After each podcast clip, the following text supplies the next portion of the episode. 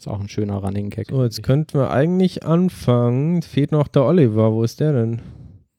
Ähm, der Oliver kommt jetzt gleich. Der hat noch ein Telefoninterview für irgendein Projekt oder so. Muss er noch kurz. kurz Ach ja, hier diese Fastfood-Kette oder sowas da, ne? Da war doch ja, was. die wollten ja irgendwie wohl die ganze Webseite neu äh, bauen oder so. Irgend so ein pff, .NET-Core. Ach, Oliver. Hallo, Hi. da bin ich wieder. Ja, komisches Telefoninterview.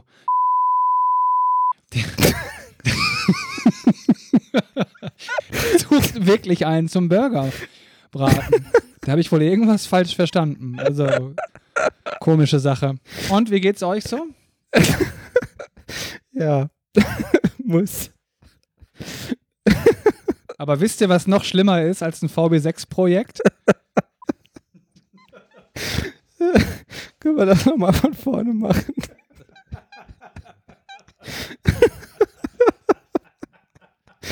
Wenn das kein guter Intro-Gag war. Dann Das muss ich doch komplett durchpiepsen, Oliver. Soll ich das machen? Der war doch genial, oder? Wisst ihr, was noch schlimmer ist als VB6? Schrecklich. Okay, komm, jetzt machen wir weiter. Ich fand den mit den McDonalds irgendwie ein bisschen spießig, so muss ich sagen.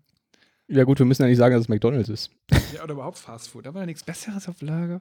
Hallo Spencer.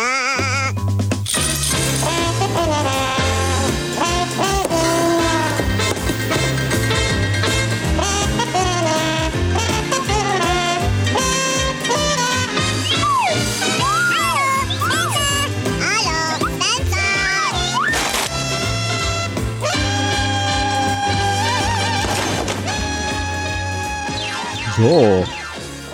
Das war doch mal ein unglaublich lustiger Intro-Gag, oder? Können wir da wirklich eigentlich nicht irgendwie verklagt werden oder so? Nee, Ich glaube nicht, war ja auch nur ein Ausschnitt. Okay. Habt ihr das früher geguckt? Hallo Spencer. Nee, ich glaube, das war vor meiner Zeit. Okay, wir sagen erstmal schönen guten Tag, herzlich willkommen auf der Dev Couch. Hier sitzen wieder drei in Würde gealterte freiberufliche Softwareentwickler. Oliver macht einen etwas frustrierten Gesichtsausdruck, weil er einen äh, Gag bringen wollte, in dem er alle Tabus bricht. Meine Frage. Ja, Eine Frage. Hm. Was ist eigentlich der Unterschied zwischen einer Erektion und einem Ferrari? ähm, das eine ist ein Auto. Ich habe keine Erektion. das ist der Unterschied. Ja, aber das liegt an deinem Stundensatz, Oliver. Richtig. Da solltest du dir mal Gedanken drüber machen, ob das denn so sein muss. Ja. Werde ich machen. Wann kommt eigentlich das Essen, Thomas? Das Essen sollte in 10 Minuten hier ankommen. Du hast doch vor zwei Minuten gesagt, es wären 20. Ja. Ich denke mir jedes Mal was Neues aus. Oh Gott, ich werde verhungern. Dann haben wir noch zehn Minuten Zeit, bevor es hier an der Tür klingelt und wir eine kurze Pause machen müssen, um den äh, Zuhörern, die wir hier herzlich willkommen heißen, nochmal ähm, zu sagen, dass sie unseren Podcast abonnieren können, indem sie sich einen Podcast-Player auf ihrem Gerät installieren. Einfach da drin nach DevCouch suchen oder auf die Homepage gehen, www.devcouch.de. Da kann man das Ding dann anklicken und abonnieren. Dann kriegt man immer die neue Folge auf das Gerät geschoben, sofern man im WLAN ist bei den meisten Clients. Ähm, wir Wie haben machen die das denn sonst? Wie machen die das denn sonst? Wer? Die Hörer? Ja, klar. Die könnten auf www.devcouch.de gehen, klicken auf die Folge und klicken im Webplayer auf Play oder laden sich dort die Datei runter. Was ist denn besser? Was bevorzugst, was bevorzugst du denn? Ich habe einen Podcast-Player unter Android. Benutzt eigentlich noch jemand Windows Mobile von euch? Vielleicht die Zuhörer. Äh, der heißt, ähm, das kann ich mir nie merken, Pocket Casts. Und da drückt man, geht man auf die Suche, abonniert den und kann auch viele andere schöne Podcasts finden. Unter anderem auch uns und kriegt das Zeug dann immer frisch geliefert, wenn es eine neue Folge gibt. Also ungefähr alle zwei Wochen. Das ist doch wirklich einfach. Eigentlich Warum machen das nicht alle einfach? Ich weiß es nicht. Ich habe jetzt äh, letztens mit einer Bekannten gesprochen und die hatte tatsächlich äh, unseren Podcast noch nicht abonniert. Habe ich direkt mal unfriended hier in Facebook. Ja. Ich hätte Also die, Gibt es eigentlich keine Ausrede. nee, ich hätte die gezwungen, das zu abonnieren. Und was dann halt noch ganz schön wäre, wäre, wenn einem das gefällt oder wenn man es so mittel oder geht so findet, uns eine Bewertung auf iTunes zu hinterlassen. Ähm, denn dort ähm, wird man bekannter, je mehr Bewertungen man hat, weil man dort im Ranking nach oben wandert. Daran machen die das fest. Oliver hat mal behauptet, er hätte eine abgegeben. Stimmt das wirklich? Hast du das gemacht? Ja. Weil ich habe eine, auch eine abgegeben für uns selbst. Ähm, und es gibt noch keine öffentliche. Ich glaube, man muss auch eine bestimmte Schwelle haben, damit die überhaupt freigeschaltet werden. Das ist doch ziemlich traurig. Habe ich letztens nochmal reingeschaltet. Ja, also wir sehen bei den Abozahlen ja mittlerweile, das ähm, nimmt zu, aber es scheint niemand ähm, eine Bewertung abgeben zu wollen. Ja, auch schreibt auch keine- niemals jemand was. Ne? Also, liebe Zuschauer, nein, Zuhörer, wir bitten euch, bitte, bitte, gebt uns doch mal Feedback. Wir erzählen hier Dinge. Wir wissen nicht, ob das gut ist oder schlecht. Wir wissen nicht, ob ihr das mögt oder hasst oder einfach ignoriert. Oder ob ihr nur fünf Minuten hört oder zwei Minuten oder komplett bis zum Ende. Äh, wir bitten euch inständig, gebt uns doch euer Feedback, damit wir wissen, ähm, was wir verbessern können, beziehungsweise was wir noch schlechter machen könnten. also, das wäre wirklich sehr hilfreich, Manuel, nicht wahr? Ja, finde ich auch. Also, ähm, wobei es ist vielleicht auch ein bisschen riskant, wenn wir zu bekannt werden und ähm, die Leute dann in den letzten Folgen hören, was wir da irgendwie alles erzählt haben. Vor allen Dingen die Gags äh, am Ende der letzten Folge. Hm, ich weiß nicht. Willst du, Da dass waren das wir alle publik wird? betrunken. Ach so. Ach so, ja gut, das geht. Das ist dann. Ja, ich meine, ich habe ja auch ein großes Problem damit. Ich habe morgen wirklich ein, ein Interview Ja. Bei äh, einer Firma Hm? und ich, ich würde äh, wirklich gerne sagen, passt auf, wir machen hier einen Podcast, hört euch den doch mal an. Ja. Äh, ich kann das nicht machen, weil die denken dann, wir wären crazy. Du könntest aber sagen, was weiß ich, ähm, die meisten aktuellen Themen haben wir doch zumindest mal kurz angekratzt. Ne? Also irgendwie, wenn das jetzt da um .NET Core geht, kannst du sagen, ja, da hören Sie sich doch die Folge 2 meines Podcasts an, da erzählen wir mal irgendwie, was das eigentlich ist und so. Ja, und dann hören die Folge 3 an. ja, und Folge 4 und dann war's das. Das Ja, äh, und dann kriege ich nicht mehr ja. diesen opulenten Stundensatz, dann kann ich den Ferrari aber verschrotten. Aber vielleicht klappt es dann wieder mit der Erektion. Ja, gut, das ist natürlich ein Sch- Argument. Ja, ich äh, weiß nicht genau. Haben wir noch Themen oder sind wir jetzt schon durch irgendwie mit der ganzen Sendung? Ähm, ach so, ich wollte noch kurz sagen, wir haben Geburtstag heute, ne? Wir haben Folge 5. Wer hätte das gedacht? Noch vor einem Jahr. Fünf Folgen, phänomenal. Vor fünf Folgen, da war ja, oder letztes Jahr war ja dieser Podcast eigentlich noch ein Traum. Ja, so eine Idee, die bei dir im Kopf rumgespukt ist, dann hast du uns doch monatelang terrorisiert, Jahrelang. Tag und Nacht angerufen, Ja, richtig. bis wir dann gesagt haben, ja, meine Fresse, komm, wir machen den jetzt. Zuerst habt ihr gesagt, hau ab, sonst rufen wir die Polizei. Und dann habt ihr die Polizei Moment mal. gerufen. Ist Kommt das jetzt das Essen? Oh nein. Gerade jetzt, gerade jetzt. Ähm, während der Thomas zur Tür eilt und das Essen holt, kann ich noch mal kurz erzählen, ähm, das wird hier heute eine etwas besondere Folge, weil ähm, wir mal darüber sprechen wollen, ähm, die, wir sind ja Entwickler im Microsoft-Umfeld und entwickeln dort dann auch unter Windows, mittlerweile nicht mehr nur, weil man ja mittlerweile das auch irgendwie unter macOS und ähm, äh, Linux machen kann. Ähm, aber es soll jetzt mal ein bisschen um äh, Hardware gehen, um äh, Windows an sich und an tollen Tools, die man da irgendwie installieren kann. Und ähm, es gibt natürlich auch ein paar Entwickler-Themen, aber ähm, primär soll das eine Hardware- aus Windows-Software-lastige Folge werden. Oh, da kommt das Essen. Ich habe Chicken Teriyaki. Ich weiß nicht mehr, was ich hatte. Ich nehme das, was übrig bleibt, wie immer. Schmeißt ihr mir was neben den Tisch? Ich habe übrigens letztens im Urlaub ein ganz tolles, ganz tolles Spiel gespielt. Das nannte sich WhatsApp Roulette.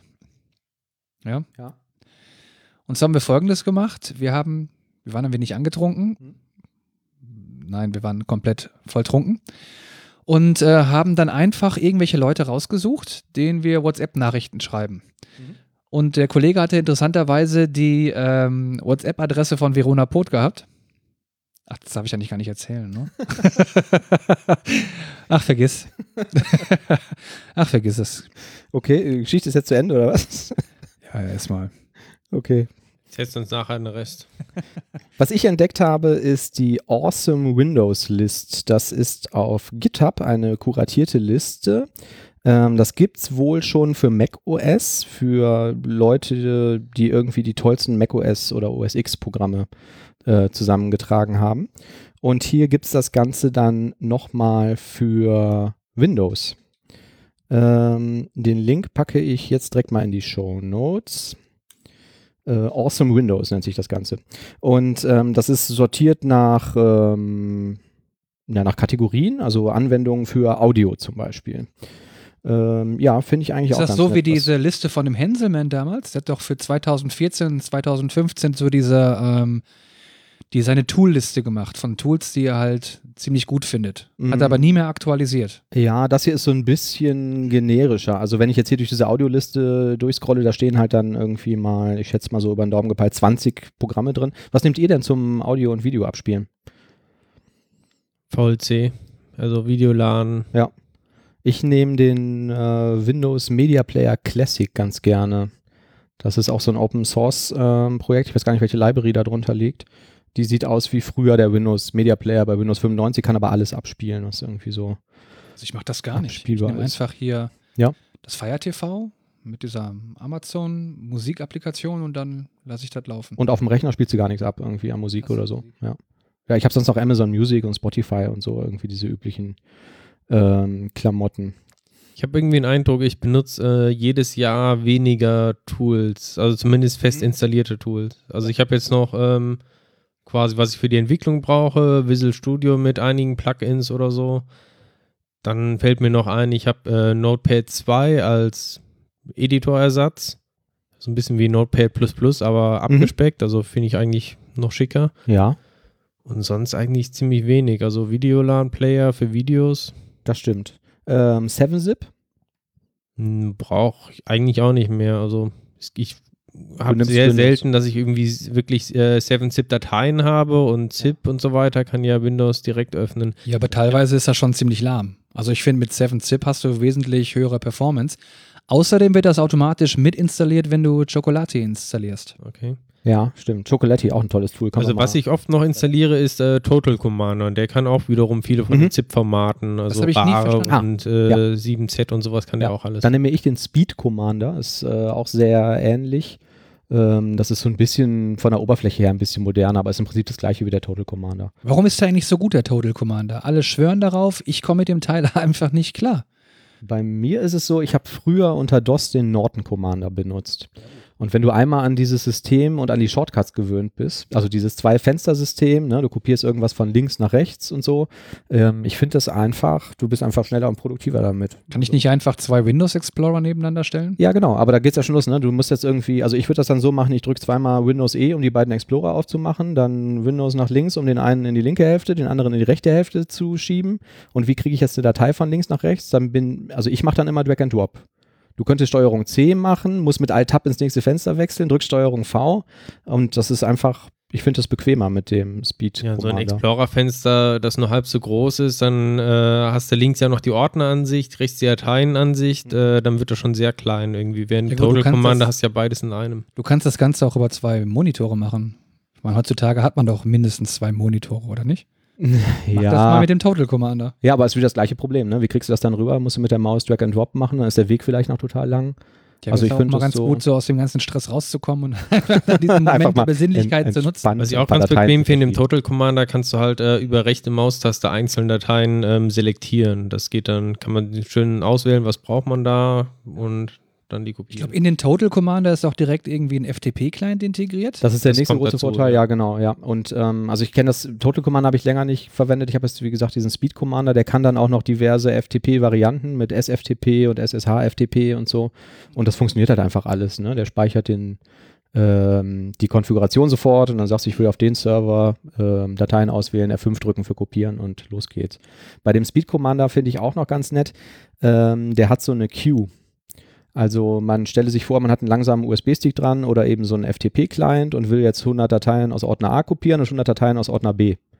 Wenn du das parallel machst, dann wird das mitunter echt extrem langsam und dem kannst du sagen, äh, kopiere das jetzt, dann kopiert er das im Hintergrund, du wählst die nächsten Dateien aus und sagst, und wenn du fertig bist mit dem Job von vorher, dann kopierst du die nächsten Dateien aus dem nächsten Ordner. Hat er auch irgendwie so einen Fallback-Mechanismus noch integriert, so wie bei Robocopy, dass es sicher sein kann, dass was kopiert wird?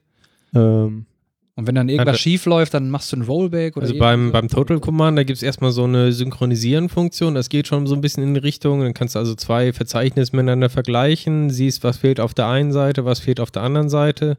Da kann man wirklich die Inhalte vergleichen.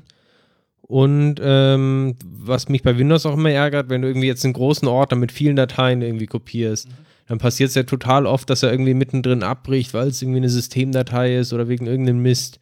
Ich meine, es ist ein bisschen besser geworden jetzt mit äh, Windows 7, Windows 10 und ähm, aber du hast halt im Total Commander konntest du dann immer schon sagen, jetzt entweder soll halt alle überspringen oder alle halt trotzdem irgendwie überschreiben oder wie auch immer. Also hast halt verschiedene Möglichkeiten. Aber wisst ihr was? Wisst ihr, welches Feature ich wirklich vermisse im Windows Explorer zum Beispiel? Wenn du jetzt ein Verzeichnis hast mit, weiß ich nicht, eine Million Unterverzeichnissen und du möchtest einfach wissen, welche Verzeichnisse sind jetzt leer oder nicht. Ja, hätte ich gerne irgendwie so eine kleine Zahl, die dahinter steht, die dir sagt, hör mal, da sind jetzt 30 Dateien drin und 35 Unterverzeichnisse. Äh, irgendwie sowas hast du im Explorer nicht direkt. Das stimmt, ja. Mhm. Kann Speed Commander auch. Echt? Und ähm, ist jetzt auch ein Trend, die ganzen Hersteller bringen ja jetzt neue Dateisysteme. Apple hat jetzt irgendwie ein neues Dateisystem, was mit dem nächsten Update kommen soll, was sowas dann auch sofort anzeigt, ohne dass er überhaupt erstmal durch die ganzen Verzeichnisse und so laufen muss und das alles zusammenrechnet. Das, Ja, das wäre doch mal was. nervt ja auch wahnsinnig. Ne? Klickst auf einen Ordner, sagst irgendwie Eigenschaften. Ähm, da habe ich auch noch ein nettes Tool, das heißt, ähm, ich glaube, Tree Size. Muss ich kurz nach googeln, weil ich mir nicht 100 pro sicher Free bin. Size Free kenne ich auch. Free Size das Free, genau. immer ja. an, wo der Platz weggeht. Ne? Genau, ja, ja. Auf einmal ist die Festplatte voll, man fragt sich, hä, warum? Und jetzt fänd, würde man anfangen, mit dem Explorer auf jedem Ordner Alt-Enter zu drücken, 10 Minuten zu warten, bis er dann sagt, hier sind 100 Gigabyte drin. Und der ähm, visualisiert das mit so Balken und sagt halt, in diesem Ordner ist irgendwie 12% deines Festplattens. Das habe ich häufig benutzt, als es äh, die Solid State Disk eigentlich nur in kleinen Kapazitäten so gab, bis, keine Ahnung, 256 Gigabyte oder so. Ja, ganz genau. Da hatte man dann immer Probleme auf der Systemfestplatte, dass die dann doch irgendwann ein bisschen voll wurde. Ja, genau. Das ist Tree Size Free. Das packe ich auch direkt in die Shownote-Links. Ähm, ja, zu 7-Zip wollte ich noch sagen, ich nehme das ganz gerne, weil ähm, sich das so schön in den Explorer einklingt. Äh, einfach rechte Maustaste und weil das super gut skaliert. Also wenn man mal auf die äh, CPU-Last guckt beim Zippen, die verteilen das sehr, sehr gut. Und bei den anderen Tools kam mir das häufig nicht so vor. Ähm, genau, dann gibt es hier noch den Punkt Data Recovery. Äh, da kenne ich jetzt nichts von, von den Tools, die da draufstehen, aber da fällt mir ein, macht ihr Images oder so? Backups? Und wenn ja, womit? Ähm, ich mache Backups mit Cloudberry, also in die Cloud, aber dafür end-to-end verschlüsselt. Ja, cool. Das ähm, habe ich auf dem Server auch drauf. Ist auch super, wenn man irgendwie eine sowieso vielleicht ähm, frei Azure Credit hat, dann kann man ja, je nachdem, was man für eine Subscription oder so hat, vielleicht 50 Dollar im Monat oder so, ähm, kann man schon ziemlich viel in die Cloud da reinschreiben. Also Genau. ähm, Ähm, das ist ganz gut, weil man nicht extra zahlen muss, sondern man zahlt halt nur einmal diesen Client, das ist ein fester Preis. Ähm, ja, und dann kann man halt seinen ganz normalen Cloud-Account dafür nutzen, um Backups zu machen. genau. Die haben verschiedene Dienste. Ich glaube, von dir habe ich das damals auch bekommen. Es gibt dieses Cloudberry Drive von denen. Das ist so wie, ähm, ähm, wie heißen diese ganzen Tools hier, wie, ähm, na, sagt mal schnell, OneDrive zum Beispiel. Ne? Ähm, die synchronisieren das dann. Da war es damals aber so, dass man dafür, nachdem man das gekauft hat, das nur auf zwei Rechnern nutzen durfte. Und das fand ich ein bisschen zu wenig. Ähm, ich benutze das jetzt auch für Server-Backups. Und zwar haben die ein Tool, das heißt Desktop-Backup. Und ähm, das synchronisiert dann auch mit Azure. Und das ist halt Also relativ das günstig. Tool für Server-Backups heißt Desktop. Naja, Backup. also die haben auch ein Server-Backup, was viel teurer ist. Ich nehme Best äh, Desktop-Backup, weil das auch funktioniert, ja. Was der Server-Backup anders macht, weiß ich ehrlich gesagt gar nicht so genau. Da gibt es von Microsoft ja auch die Möglichkeit, mit einem extra Tool von Azure den Server zu sichern. Das habe ich auch mal benutzt. Der macht aber ein Image und schiebt das komplett rüber. Und da ich irgendwie eine lahme DSL-Leitung habe, hat der dafür jedes Mal acht Tage gebraucht. Und ähm, der, dieser Desktop-Backup äh, macht es bei mir zumindest so, dass der Datei für Datei lokal verschlüsselt und dann ähm, rüberschiebt. Also im Prinzip wie so ein OneDrive-Client. Und die Oberfläche ist auch so ein bisschen Norton Commander-mäßig. Wunderschön ist, äh, wir sind ja auch alle ein bisschen paranoid immer, dadurch, dass es end-zu-end verschlüsselt ist, ähm, kann also der selbst der Anbieter selber, also Cloudberry, nicht auf die Dateien zugreifen. Da muss man übrigens gar nicht paranoid für sein. Ähm, ich weiß jetzt nicht, wie es bei Azure ist, aber in den OneDrive-Geschäftsbedingungen ähm, steht drin, kann man auch nachgoogeln, dass die zum Beispiel Bilder, die man da hochlädt, vollautomatisiert scannen und da eine Gesichtserkennung drüber laufen lassen und diese Daten irgendwie ähm, verwerten. Steht das eigentlich auch in dieser, auf dieser Webseite drauf, die wir letztes Mal Das habe ich mich gerade auch gefragt. Steht das da drin? Mit den, mit den Terms of Service, weiß ich gar Ja. nicht genau. Lass mal suchen. Ja. Ähm, was ich für Images äh, und für Backups nehme, ist ähm, Acronis 2 Image. mhm. Kann ich sehr, sehr empfehlen. Gibt es mittlerweile auch für den Mac. Ähm, Alleinstellungsmerkmal davon ist, also es ist halt ein Image-Programm, ne? man macht, zieht sich ein komplettes Image von der Platte. Ich habe immer noch eine zweite Platte eingebaut, wo die Sachen dann drauf ähm, kopiert werden und äh, was die halt können, was damals, ich weiß nicht, vielleicht gibt es jetzt heute noch andere Tools, ähm, was die halt machen konnten, waren inkrementelle und differenzielle Images. Das heißt, man zieht einmal das komplette Image und dann sagt man jeden Tag, äh, zieh mir im laufenden Betrieb um 18 Uhr ein ähm, inkrementelles Image und alle zwei Wochen äh, machst du mal wieder ein vollständiges. Das äh, hat mir ähm, schon so manche schlaflose Nacht gespart, weil man halt immer dann irgendwie x Tage wieder zurückgehen kann, falls mal irgendeine Datei merkwürdigerweise verschwunden ist oder der Rechner nicht mehr bootet. Kostet, glaube ich, für so eine 5-Rechner-Lizenz 49 Euro oder so und ähm, funktioniert super. Kann einen bootfähigen USB-Stick erstellen. Ähm, wenn man davon bootet, erkennt er dann auch, äh, wenn man externe Platten per USB ansteckt und so, um das irgendwie recovern zu können. Ja, funktioniert ganz schön. Developer-Tools. So, die Liste ist ein bisschen länger als die anderen Sachen. Fällt euch da was ein? Was nimmt man noch so außer Visual Studio und ReSharper? Rider. Rider. genau. Wie gesagt, äh, ich noch irgendwie Notepad 2. Das finde ich ganz praktisch, weil Ja. auch Syntax-Highlighting und sowas drin ist und ist schlank. Ich nehme Notepad++. Da stört mich schon ein bisschen, dass das so häufig abgedatet wird. Ne? Und irgendwie bei jedem zweiten Start gefühlt sagt er, es gibt ein Update, willst du es installieren? Ähm, ja gut, man könnte die Detection auch abschalten, aber wer weiß, was das für ein Bug ist, den die da ähm, korrigieren. Mm, da haben wir hier, ich gucke gerade durch die Liste, ähm, Process Explorer. Finde ich ganz nett. Ist Der Klassiker. Ja, der Taskmanager von Microsoft, der einem auch anzeigen kann, was das Ding denn eigentlich gerade macht.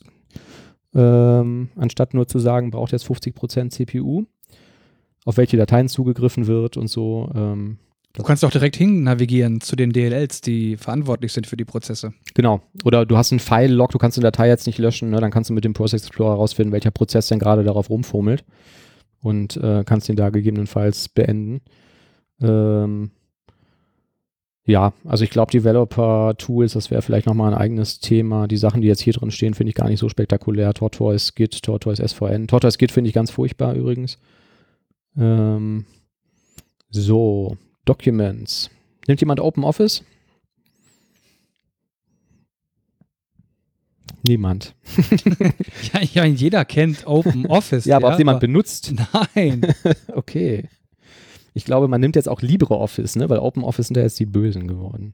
Oder sind die jetzt wieder gut? Ich weiß es nicht. Ich habe da mal gelesen, dass die brutale Probleme haben, Entwickler zu finden. Und das aktiv, das ist aber auch wieder so ein Stand von vor drei Jahren, als ich das gelesen habe, äh, die hatten fünf aktive Entwickler, die an diesem ganzen Ding gearbeitet haben. Und von denen haben irgendwie damals ein paar gesagt, so, wir haben jetzt langsam keine Lust mehr da drauf. Und die hatten halt Schiss, dass das Projekt irgendwie komplett einschläft. Also, wenn einer unserer Zuhörer Bock hat, mal ein Office-Produkt zu entwickeln, ich würde mich freuen. Aber ähm, nochmal einmal zurück. Du hast gerade gesagt, bei den Entwicklertools hast du noch Tortoise Git genannt. Ich weiß, ich habe das einmal auch benutzt. Ich fand es auch irgendwie nicht so berauschend. Ähm, Ja. Ist das benutzt ihr überhaupt Git irgendwie mittlerweile oder? Ähm, ja. Und was benutzt ihr da für Tools? Ähm, ich nehme die, also einmal in diese ganzen JetBrains-Tools, diese integrierten, diesen integrierten Git-Client, den äh, finde ich ganz nett. Und ansonsten nehme ich tatsächlich SourceTree. Ja, das, da wollte ich auch äh, hin. Also Source Tree benutze ich auch, finde ich das beste Tool. Oder ansonsten halt ähm, sag ich mal, für einfache Commits oder sowas auch ähm, in Visual Studio das integrierte. Da ist halt nett die Integration ins ähm, VSTS, wenn man das nutzt, dass man direkt die ähm, Issues und sowas da verknüpfen kann. Ja. Ähm, und sonst Source Tree würde ich auch empfehlen. Genau. Ich finde den GitHub-Client ganz gut. Ja, aber geht der nur mit GitHub oder auch mit anderen Repos? Der geht auch mit normalen lokalen Repositories. Aber das war nicht ganz klar. Also ich habe mich das erst auch gefragt. Ne? So, äh, es klang wirklich so, als wenn das ausschließlich jetzt für GitHub gedacht wäre und ich wollte unser lokales Repository klonen. Und äh, war mir also nicht sicher gewesen. Dann habe ich erstmal ein Test-Repository erstellt, um zu gucken, ob der das dann nach GitHub hochlädt. Hat er nicht gemacht. Was ein gutes Glück war. Und den konnte ich wirklich Gas geben damit. Also der macht das ganz toll. Du kannst, also wie er das mit den Branchen, Branches gestaltet hat, das Erstellen von Branches, den Überblick sich da über verschiedene Branches zu verschaffen, ist gut. Äh, Oliver, ich habe gerade mal gegoogelt. Ja. Euer ganzer Quellcode ist hier unter Google im Internet. Ja, mit den Azure-Zugangsdaten. Ja, Ah, das ja. ist nur zur Verwirrung gedacht. Ich muss weg. Verstehe. Ähm, bei ähm, SourceTree noch netter Fun Fact am Rande, das ist ja von Atlassian, die auch ähm, dieses, ähm, wie heißt das Issue-Tracking-System von den? Jira. Genau, danke, die Jira machen. Und ähm, die haben dann auch so ein öffentliches Jira, wo man irgendwie die Entwicklung nachverfolgen kann und Issues einstellen kann und so. Und irgendwann haben die mal die Icons geändert bei SourceTree. Die waren mal bunt und dann haben sie die grau gemacht. Und das ist das am meisten abgevotete Tickets, wo Leute irgendwie zu Tausenden geschrieben haben, gibt uns die bunten Icons wieder, die grauen sind total furchtbar und wir wissen nicht mehr, wo wir hinklicken müssen. Und ähm, wo die Entwickler sich dann hunderte Male verteidigt haben und gesagt haben, nee, das sieht aber viel schöner aus und ähm, es wird nicht umgesetzt. Sie machen es einfach nicht. Das Ich hatte ein Problem, die hatten äh, letztens irgendwie eine Major-Versions-Upgrade und die, da waren sie nicht richtig in der Lage, mit äh, DPI-Einstellungen Windows umzugehen. Da waren plötzlich irgendwie die Icons dann äh, viel zu groß und haben teilweise die Labels überlagert. Ich glaube, in der neuesten Version haben sie es jetzt gefixt, aber es war auch Okay, problematisch. Ja. Aber gut. gut, zu Git kommen wir gleich noch. Ähm, was nehmt ihr denn dann für Office? Microsoft Office oder was? Ja. Ja, ja, ich auch. Wenn man es mal braucht. Ja, das, dann, das Problem ist ja immer, man kriegt dann vielleicht irgendwie einen Doc zugeschickt oder muss irgendwas einem Kunden schicken, dann ist das Layout da irgendwie zerhackt, weil die halt dann in den Unternehmen doch meistens irgendwie das Standard Office verwenden und so. Stimmt. Was ist mit E-Mail-Client? Outlook Google und Mail. für unterwegs Gmail. Okay. Ähm, ich nehme gerne Postbox. Postbox ist Thunderbird, was ja ein recht beliebter Open Source Client ist, aber der sieht halt furchtbar aus, der Thunderbird, und ist jetzt auch nicht wirklich toll zu bedienen, wenn man sich da jetzt nicht irgendwie lange in die Doku fuchst. Und bei Postbox nehmen die das und stülpen da eine komplett neue GUI drüber. Äh, kann man auch relativ günstig kaufen. Ich meine, kostet irgendwie einen Zehner oder so pro Lizenz und kann dann über die Plugins fast auch alles, was Thunderbird halt auch kann. Also irgendwie Kalenderanbindungen und ähm, man kann so Mail-Snippets machen, ne? falls man irgendwie die Mails immer gleich anfängt oder so, dass der Anreden direkt automatisch einfügt und so. Das ist eigentlich ein ganz, ganz netter Client. Gibt es für Windows und macOS. Postbox. Und für mobil unterwegs, was machst du dann? Äh, mobil unterwegs habe ich auf dem iPad Outlook drauf. Das gibt es ja da mittlerweile. Und ähm, auf dem Telefon gar nichts. Ich habe irgendwann mal im Urlaub halt irgendwie total viel geschäftliche Mails bekommen und habe mich dadurch so gestresst, dass ich irgendwann gesagt habe, das mache ich nicht mehr. Also ich habe dann das iPad, das kann ich dann vielleicht in Urlaub mitnehmen und gucke dann gezielt mal, starte ich irgendwie Outlook, aber ich will diese Push-Mails auf dem Telefon nicht mehr haben. Und dann nehmt ihr die App dann, Gmail-App oder sowas? Ja, genau. Aber ich habe da auch nicht meine geschäftlichen E-Mails drauf. Also die laufen auch nur auf der Arbeit dann ein. Ähm, genau, so, das waren Mail-Clients. Was haben wir noch? Grafik. Malen kann ich sowieso nicht, da bin ich eigentlich raus. Ja, meine Bilder sind furchtbar. Also ich habe festgestellt, meine Tochter kann besser malen als ich. Mhm. Das schon ist- seit ja. sie ein Jahr alt ist. Wie alt ist deine Tochter? Die ist jetzt äh, viereinhalb, Ah ja, glaube ich. ja.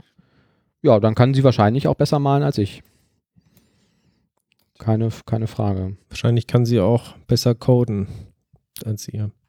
Genau, so ich scroll gerade nochmal durch die Liste durch und guck mal, ob da noch irgendwas Interessantes ist, was ich auch äh, kenne. Ähm, Windows 10 Setup Security. Ach, bei Security ähm, hätte ich noch einen Tipp. Allerdings äh, muss ich gerade überlegen, wie das Tool heißt. Ähm, Secunia PSI packe ich in die Show Notes. Äh, Secunia ist so ein Unternehmen, die machen irgendwie, die unterna äh, beraten wohl irgendwelche Unternehmen im Hinblick auf äh, Sicherheitslücken in ihrer Software und in ihrem Netz. Und die haben ein Tool, das heißt PSI, das steht für Personal Software Inspector. Der läuft als Job einmal am Tag auf dem Rechner, scannt die gesamte Software durch und guckt in dieser Secunia-Datenbank, ob das die neueste Version ist, die man drauf hat. Und wenn nein, ob es da irgendwelche bekannten Sicherheitslücken gibt, die gepatcht wurden. Und dann poppt das teilweise auf und sagt, pass mal auf, du hast hier, ähm, was weiß ich, ein Acrobat Reader Version XY, es gibt aber eine neue und die schließt eine kritische Lücke. Und häufig bieten die dann an, mit äh, einem Klick ähm, das Setup für das Upgrade oder Update runterzuladen. Finde ich eine ganz smarte Sache.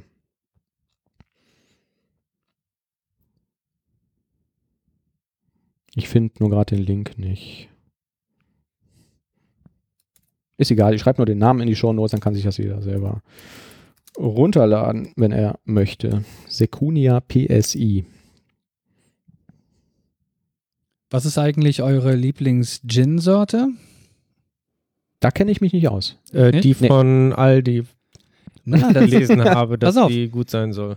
Ja, dachte ich auch. Allerdings, äh, diejenige, die gut ist, ist nicht die, die du hier in Deutschland bekommst, sondern, glaube ich, irgendwo in Australien oder so. Nichtsdestotrotz habe ich mir diesen ähm, Gin-Fusel mal gekauft und habe den verglichen mit einer wirklich hochwertigen Gin-Sorte. Ich sage jetzt nicht welche Sorte, aber sie war gut. Jedenfalls habe ich beide verglichen miteinander und ich habe festgestellt, so die ähm, teure Sorte war richtig, richtig cool, richtig lecker. Und dann habe ich den billigen Aldi-Fusel danach getrunken und der schmeckte irgendwie so nach Ammoniak oder Salmiak irgendwie. Und das war wirklich ziemlich schlecht. Haben sie denn beide gleich schnell betrunken gemacht oder?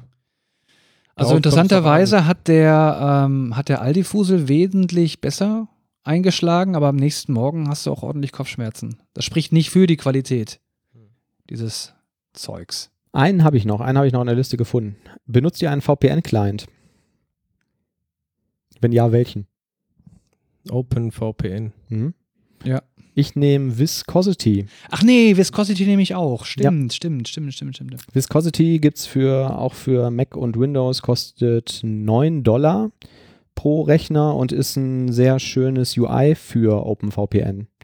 Ähm, was auch so den äh, netten Nebeneffekt hat, dass der bei jedem Hochfahren auch schaut, gibt es eine neue Version und dann auch gegebenenfalls OpenVPN aktualisiert.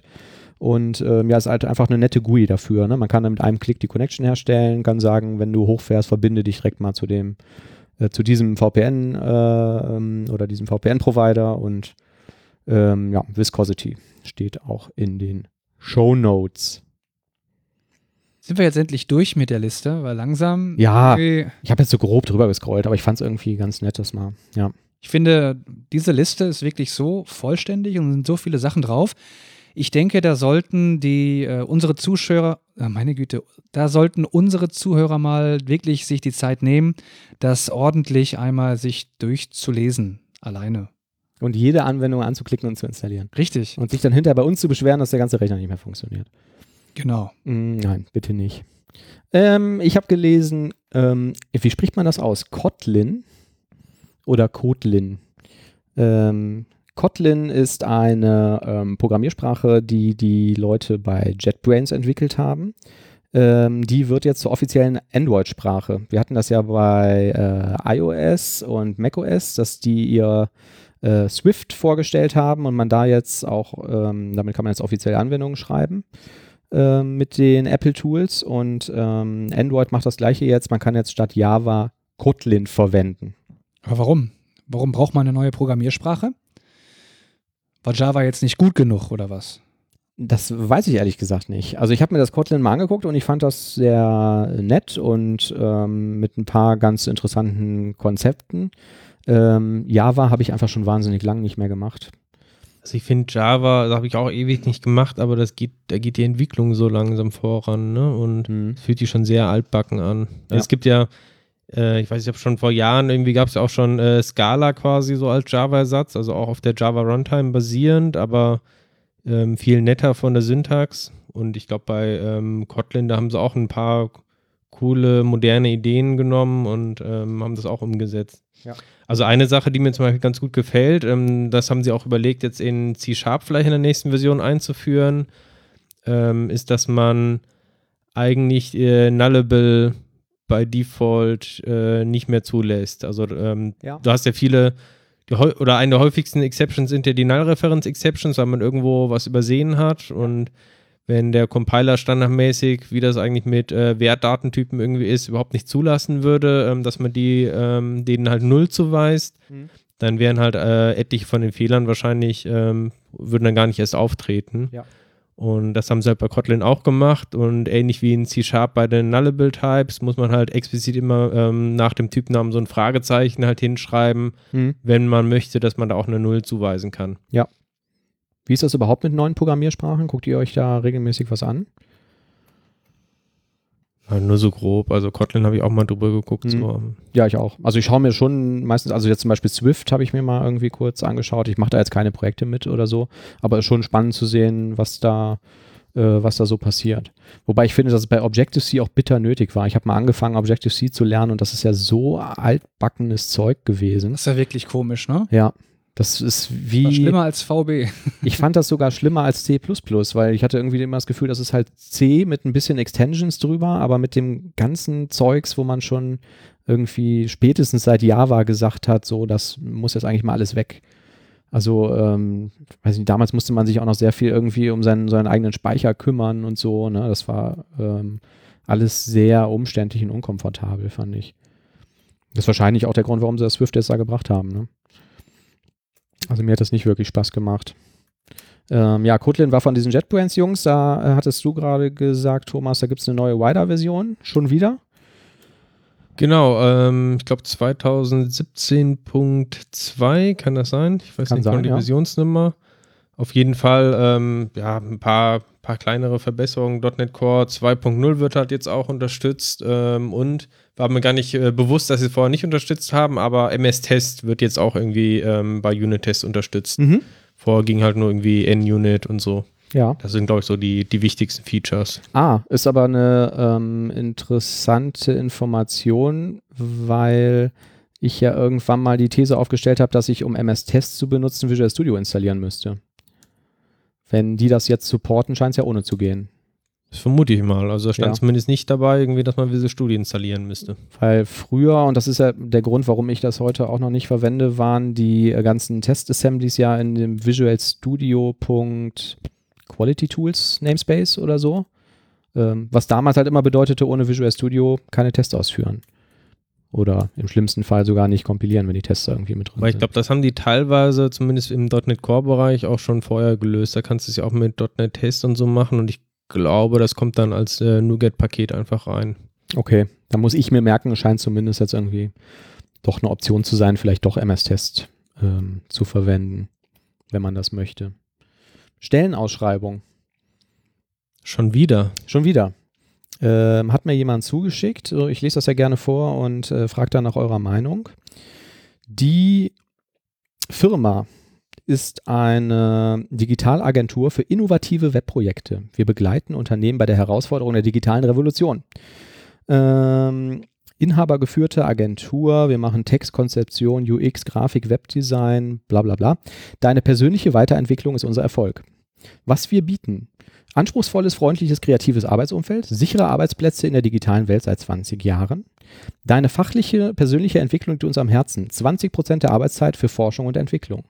Innovation Dates, Amazon Fachbuch Flatrate, interne und externe Fortbildung, zusätzlich ein freies 500 Euro Bud- äh, Budget. Anspruchsvolle und abwechslungsreiche Projekte, auf die du stolz sein kannst. Offene, inspirierende Arbeitsatmosphäre, mit verstellbaren äh, Tischen, ergonomischen Pending-Stühlen, was immer das ist, und ein Lettner Turnierkicker. Dein Arbeitsplatz ist frei konfigurierbar mit Hard- und Software deiner Wahl. Tägliches Mittagessen im Gourmet-Restaurant. Deine Aufgaben, Entwicklung von individuellen Typo 3 und Magento-Projekten, kreative technische Lösungen mit Projektleitern und Konzepten, Template-Integration mit unseren Frontend-Entwicklern, Entwicklung von Xbase oder Send-Modulen und Webservices, sicherer Umgang mit Linux-Webservern, agile Softwareentwicklung und Daily Scrum. Und? Das klingt super. Klingt interessanter als die letzten Ausschreibungen, die du hattest. Ja. Finde ich auch. Ich habe jetzt blöderweise die Überschrift nicht vorgelesen. Die suchen einen PHP-Webentwickler. Also ähm, vielleicht nichts hier für die Leute am Tisch. Aber ähm, trotzdem, das ähm, finde ich zumindest mal ein Angebot, ne? Weil sonst, was wir bieten, ja, wir bieten Arbeitsvertrag und eine leistungsgerechte Bezahlung. Okay. Ähm, also wenn ich ein tägliches Mittagessen im Gourmet-Restaurant bekomme, dann würde ich auch PHP entwickeln. ja. Und äh, was ich jetzt hier noch übersprungen habe, tägliches Mittagessen sowie Wasser, Kaffee, Tee und Bier for free. Das mit dem Bier, ich weiß nicht, erhöht das die Produktivität der Mitarbeiter? Kannst du mal Wann nachfragen, darf das denn ob es auch werden? ähm, Gin geben würde? Ähm, kann ich machen, ja. Ich habe auch mal überlegt, ich weiß nicht, was haltet ihr davon, wenn wir sagen, wir finden dieses, die Ausschreibung gar nicht schlecht, dass wir den Link in die Shownotes packen dazu? Oder ist das dann, kann man eigentlich machen, oder? Wenn wir Also sagen, wenn sich wir wirklich einer dafür bewerben will. Ja, ich meine, also ich kenne diese Firma jetzt nicht. Äh, ja, aber es klingt super. also ich würde es nicht machen, wenn wir sagen, ähm, die Firma ist doof. Wir können ja mal auf Kununu Oder die gucken. Stellenausschreibung ist doof. Wir können ja mal auf Kununu gucken, was denn andere dazu schreiben. Ähm, könnte man machen. Ich mach's jetzt sogar. Ja, aber wenn die jetzt was Negatives schreiben und sagen, das ist das schlimmste Unternehmen der Welt, dann können wir den Link ja auch nicht mehr posten, ne? ja, aber dann tun wir auch was Gutes gleichzeitig. Okay. So. Ja, dann machen wir kurz Wir den, posten den dann nicht den Link und sagen dann, das ist eine schlechte Firma, bewerbt euch dann nicht, aber wir sagen auch nicht, welche Firma. Ja gut, ich sag mal, nach dem, was ich jetzt vorgelesen habe, findet man auf Google wahrscheinlich auch so, ne? So, jetzt schaue ich wirklich mal nach. Also ich kann dir schon sagen, unter der Bewerbung steht, stehen zwei Links, äh, Kununu Open Company Award und Kununu Top Company, Company von Mitarbeitern empfohlen. Während ihr sucht, kann ich ja mal erzählen, wir hatten ursprünglich die Show auch mal so geplant, dass wir quasi als vierte Person immer noch einen Anwalt hier sitzen haben, der uns da beraten kann. Aber es wollte irgendwie keiner machen. Ja, der So. Anwalt hat uns davon abgeraten. Ich bin jetzt hier auf Kununu.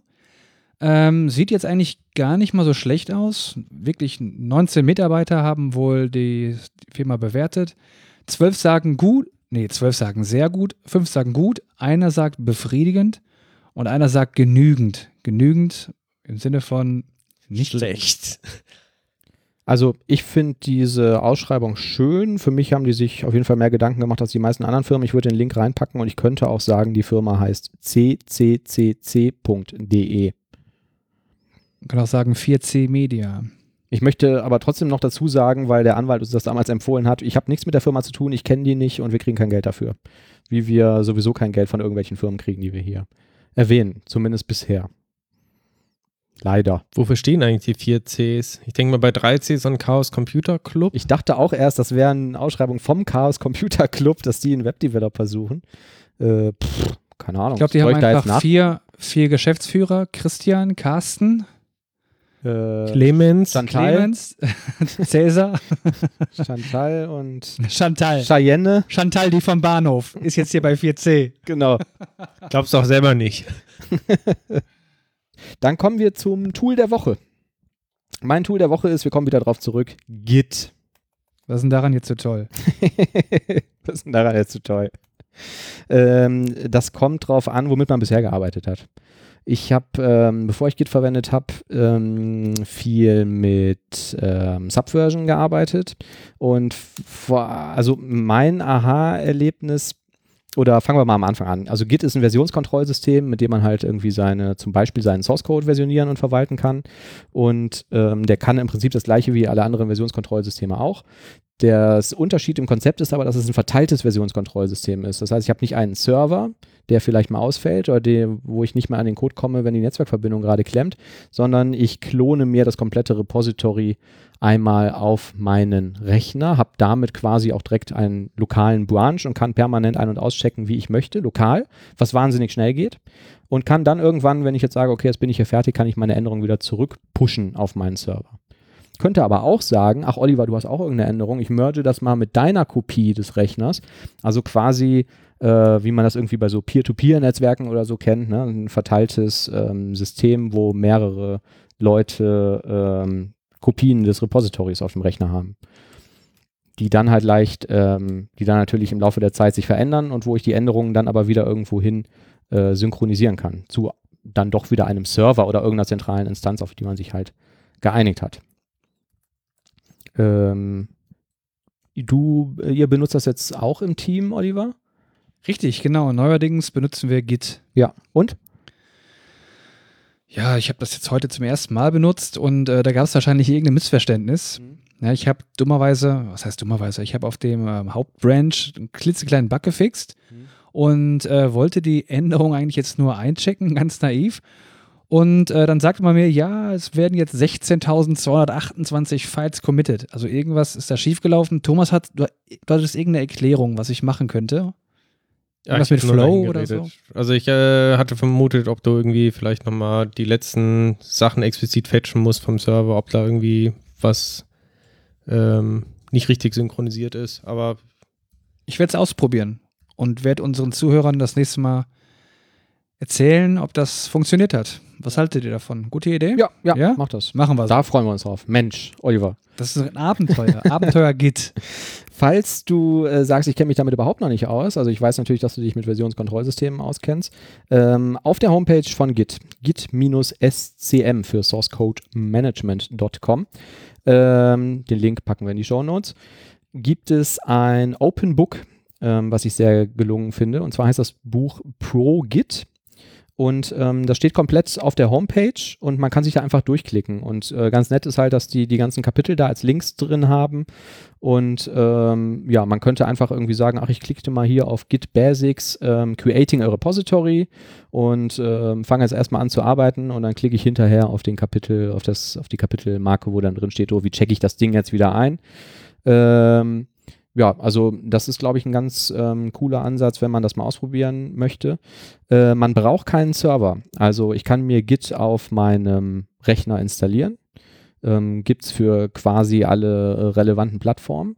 Und ähm, ich kann einfach sagen, wenn ich es installiert habe, mach mir hier in dem Ordner ein neues Git-Repo und ich checke das hier alles lokal ein. Ne, ich muss jetzt nicht unbedingt irgendwo einen Account erstellen, irgendwie einen Server konfigurieren oder aufsetzen. Es reicht, das Tool zu installieren und es dann zu benutzen.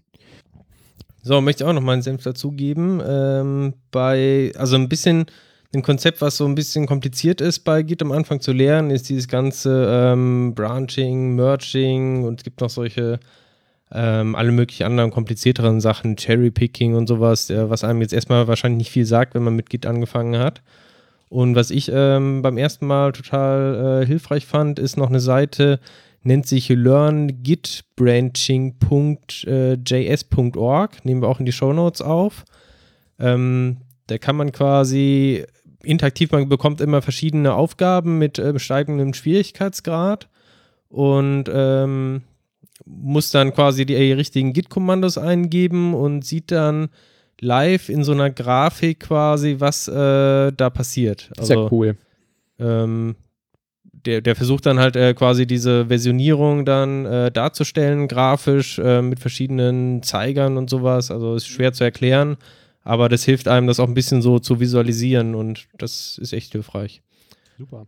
Und dann noch äh, eine zweite Seite, ähm, nennt sich ähm, ohshitgit.com. Wenn man mal irgendwie äh, was falsch gemacht hat, ne? hast gerade irgendwas committed, was du besser nicht committen solltest, oder jetzt irgendwie die 65.394 oder wie viel waren es, äh, Changes, äh, da bevor man die pusht, gibt es da eine ganze Liste quasi von, von Sachen, die so passieren können und wie man sie am besten wieder rückgängig macht. Cool. Also es ist immer so, ähm, ja, so sortiert nach Kapiteln, die heißen äh, zum Beispiel dann, oh shit, I committed and immediately realized I need to make one small change oder oh shit, I need to change the message on my last commit. Und dann ist immer die, die Befehle, die man entsprechend ausführen muss. Ja. Auch gerade für Beginner hilfreich.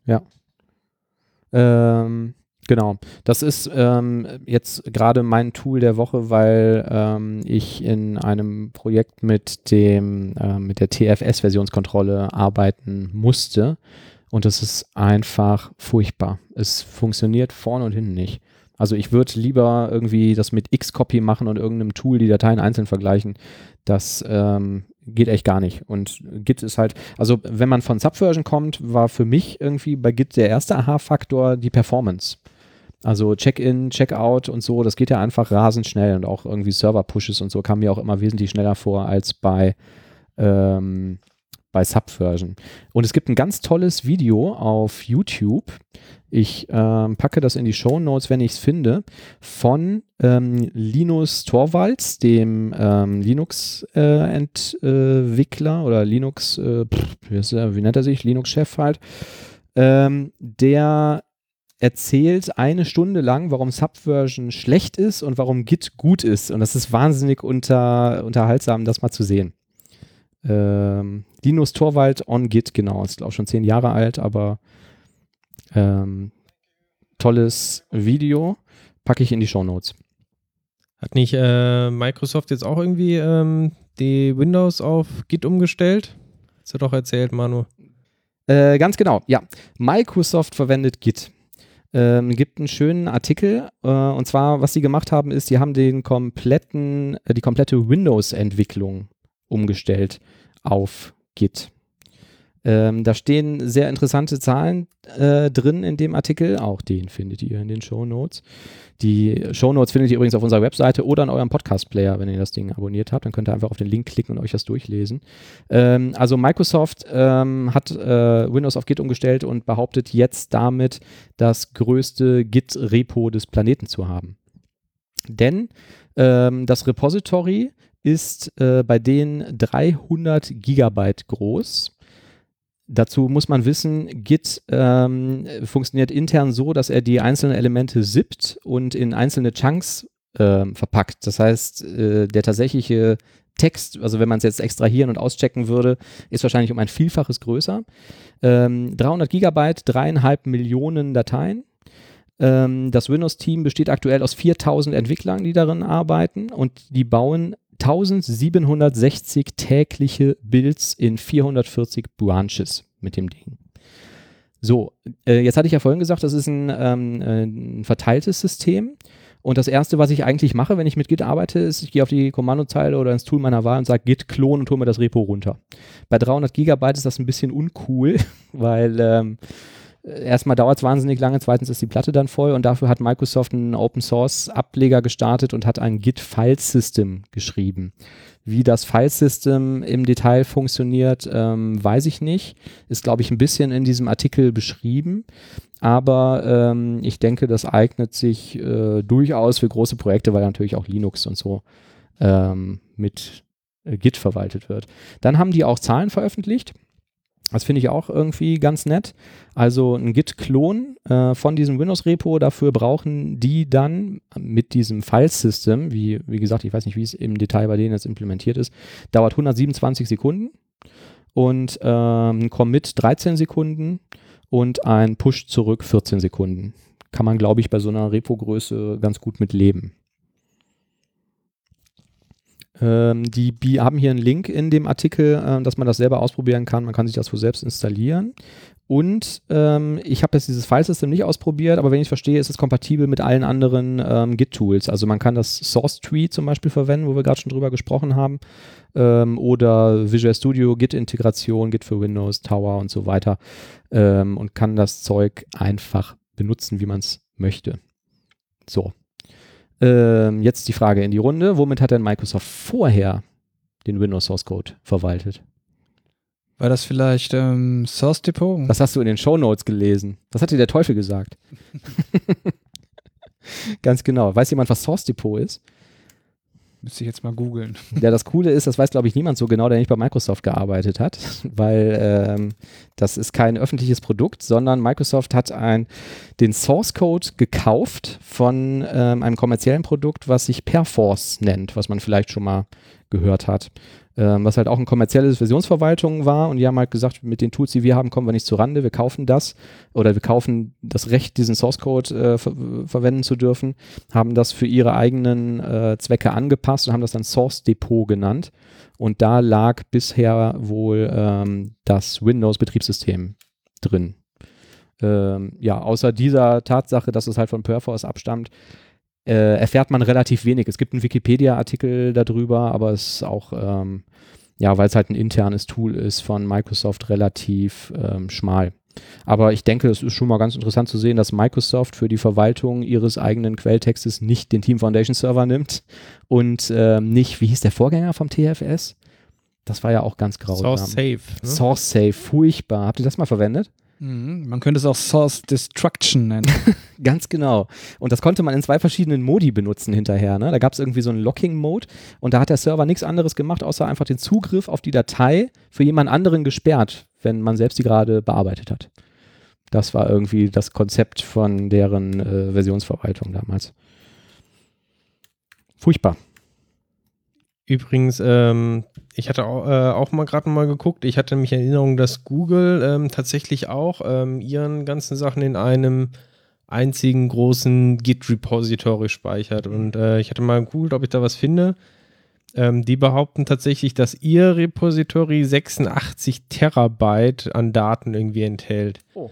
Ich weiß nicht genau, wie die das managen. Wahrscheinlich brauchen sie auch ein extra Dateisystem. So viel Platz hat man ja selten auf seiner Entwicklermaschine. Die haben auch ein einzelnes Repo, ne? Genau, für alle ihre ja. Produkte, Ja. so wie ich das verstehe. Also vielleicht ist Android oder sowas nochmal extra, aber sag mal für die Kernprodukte von Google Mhm. ähm, wohl in einem. Ja, also wenn ihr jemals mit irgendeinem Vorgesetzten ähm, zusammensitzt, der irgendwie bezweifelt, dass Git äh, ein geeignetes Werkzeug zur Versionsverwaltung ist oder dass das nicht etabliert wäre, ähm, ich glaube, Linux-Kernel, Windows, äh, der gesamte Source Code bei Google, ähm, mehr Referenzen äh, kann man, glaube ich, nicht mehr liefern. Ne? Genau, und mit dem tollen Link zum ähm, Git-Buch und den Links, die Thomas gerade genannt hat, kann man sich das sehr schön ansehen. So, dann haben wir noch ein großes Thema und zwar Hardware. Da würde mich mal vor allen Dingen vom Oliver interessieren. Was hast du eigentlich an Hardware zu Hause? Weil ich bin immer irgendwie überrascht davon. Man packst du hier irgendwie deinen Laptop aus und packst hier irgendwie auf einmal so ein MacBook raus und so. Und von dir hätte ich nie erwartet, dass du irgendwie ein Mac in der Tasche hast oder so. Was, weiß ich nicht genau. Weil du mir so einen. Heute ist doch cool. Ja, das stimmt, genau. Ja, das muss man, ja. Aber dann brauchst du eigentlich auch einen Vollbart und musst irgendwie im Starbucks rumhängen und so, ne? Ja, das mache ich. Öfter. Ach so. Aber hast du, du hast das zu Hause wahrscheinlich noch einen Desktop-Rechner oder so, ne? Nee, ich habe eigentlich nur äh, ein Dell-Notebook zu so. Hause. Okay. Mehr brauche ich ehrlich gesagt nicht. Und wie, wie macht ihr das so? Wann, wann rüstet ihr die Kisten mal auf oder kauft ein neues oder so, wenn das irgendwie abgeschrieben ist? Oder was ist da so das Kriterium? also entweder, wenn es abgeschrieben ist oder wenn es kaputt ist. Ja, Oder wenn eine endgültig. neue Visual Studio Version rauskommt. genau. Oder eine neue Windows-Version, weil äh, dieser Dell-Laptop, den ich nutze, der supportet gar nicht die Windows 10-Treiber. Ach. Ja. Okay. Das hat Ja, dann gut, zur ja. Folge, dass irgendwie der Lüfter pausenlos läuft, zum Ja. Beispiel, ja, weil das anders Wie alt gesteuert ist er denn? 2012 oder so.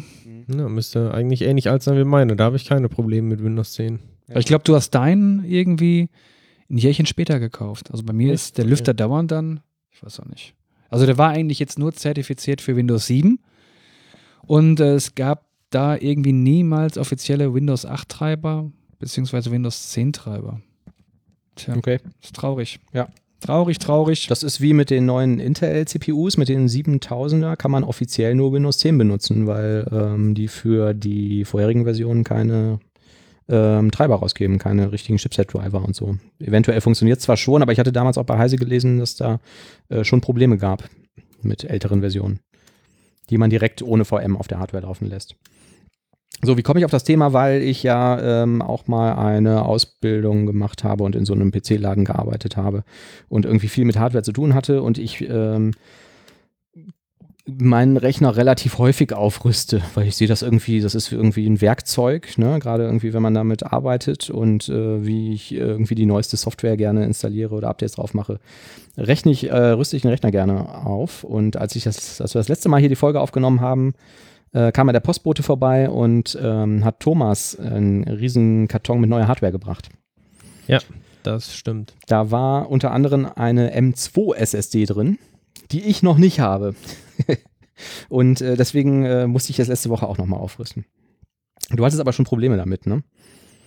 Ja, also erstmal äh, nochmal tatsächlich, ich habe es eben so als Witz gesagt, aber ähm, jetzt mit der neuen Visual Studio Version und sowas hatte ich halt auch nochmal überlegt, äh, aufzurüsten, habe mir dann eben ähm, eigentlich komplett neuen Rechner geholt, also aktuelles Mainboard, so einen äh, CPU, ich glaube 7700K Mhm.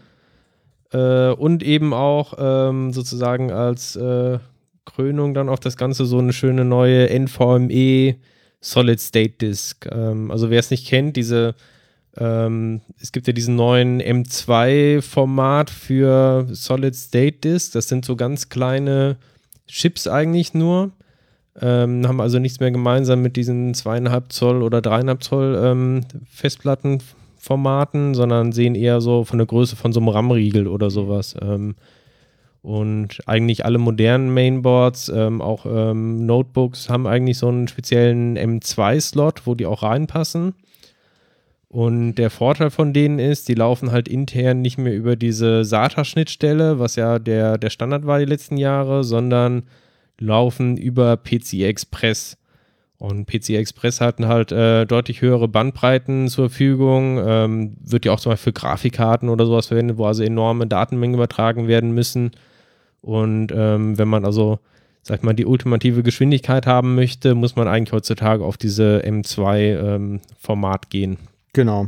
Ähm, da habe ich noch ein paar, ein paar nerdige Backgrounds. Also diese, es gibt die M2 auch noch mit SATA-Anschluss, aber das haben äh, uralte Boards irgendwie. Ja, teilweise. genau, da muss man aufpassen. Da gibt es so zwei Ja. verschiedene ähm, Keys, nennt sich das irgendwie M-Key oder was anderes. Das fällt Mhm. mir nicht mal ein. Dieser M-Key ist der entscheidende quasi für, ähm, Ja, für genau. diese PC Express. Ja. Und der Standard heute ist halt, dass die äh, direkt an die PCI-Lanes des äh, PCI-Busses angeschlossen sind. Die haben dann bis zu vier Lanes und können damit theoretisch bis zu vier Gigabyte pro Sekunde übertragen. Die schnellsten SSDs sind gerade die Samsung Evo Pro. Die schaffen 3,6 Gigabyte pro Sekunde, also schon sehr nah dran. Und ähm, dann gibt es auch noch einen Unterschied, das habe ich jetzt erfahren, weil die CT gerade da einen spannenden Artikel drüber hatte. Ähm, diese PCI-Lanes sind bei den aktuellen Chipsätzen, also alles, was Intel größer 100 ist, äh, Z170, Z270, an das Chipset angeschlossen. Das heißt, die äh, sind mit einem extra Controller verbunden und der ist wiederum mit, dem mit der CPU verbunden. Und es geht noch eine Nummer schneller, wenn man sich ähm, so eine Steckkarte kauft, die man in den äh, ganz normalen ähm, PCI Express Slot steckt und da die M2 drauf macht. Das gibt quasi so Adapterkarten, weil diese Lanes in der Regel direkt an die CPU gehen. Ähm, das ist aber jetzt ein theoretischer Vorteil. Ich glaube, das ist ähm, gibt da tatsächlich noch was Schnelleres. Aha. Es gibt auch ähm, Solid State Disk, ich glaube von Intel bisher nur, die steckt man auch direkt in den PCI Express, Mhm. ohne irgendwie noch einen M2-Adapter. Mhm. Und die können dann auch ähm, PCI Express X8, also nochmal doppelt so viele Lanes. Und die sind dann nochmal viel, viel schneller, aber ich glaube, die kosten dann auch äh, viel, viel Ja. Geld. Also, Genau, und das Problem ist auch, wenn man das zu Hause macht und ähm, würde sich das Ding jetzt da reinstöpseln, dass ähm, je nach Chipset und Grafikkarte und so, was man hat, da Lanes verloren gehen, die sonst, ähm, die sonst die Grafikkarte nutzen würde. Also auch eigentlich nur für, für Server irgendwie gedacht und da ist Ja. man wirklich dann bei, bei hohen vierstelligen Beträgen dann irgendwie für relativ wenig Kapazität, aber Hast du denn jetzt schon mit dem Ding gearbeitet?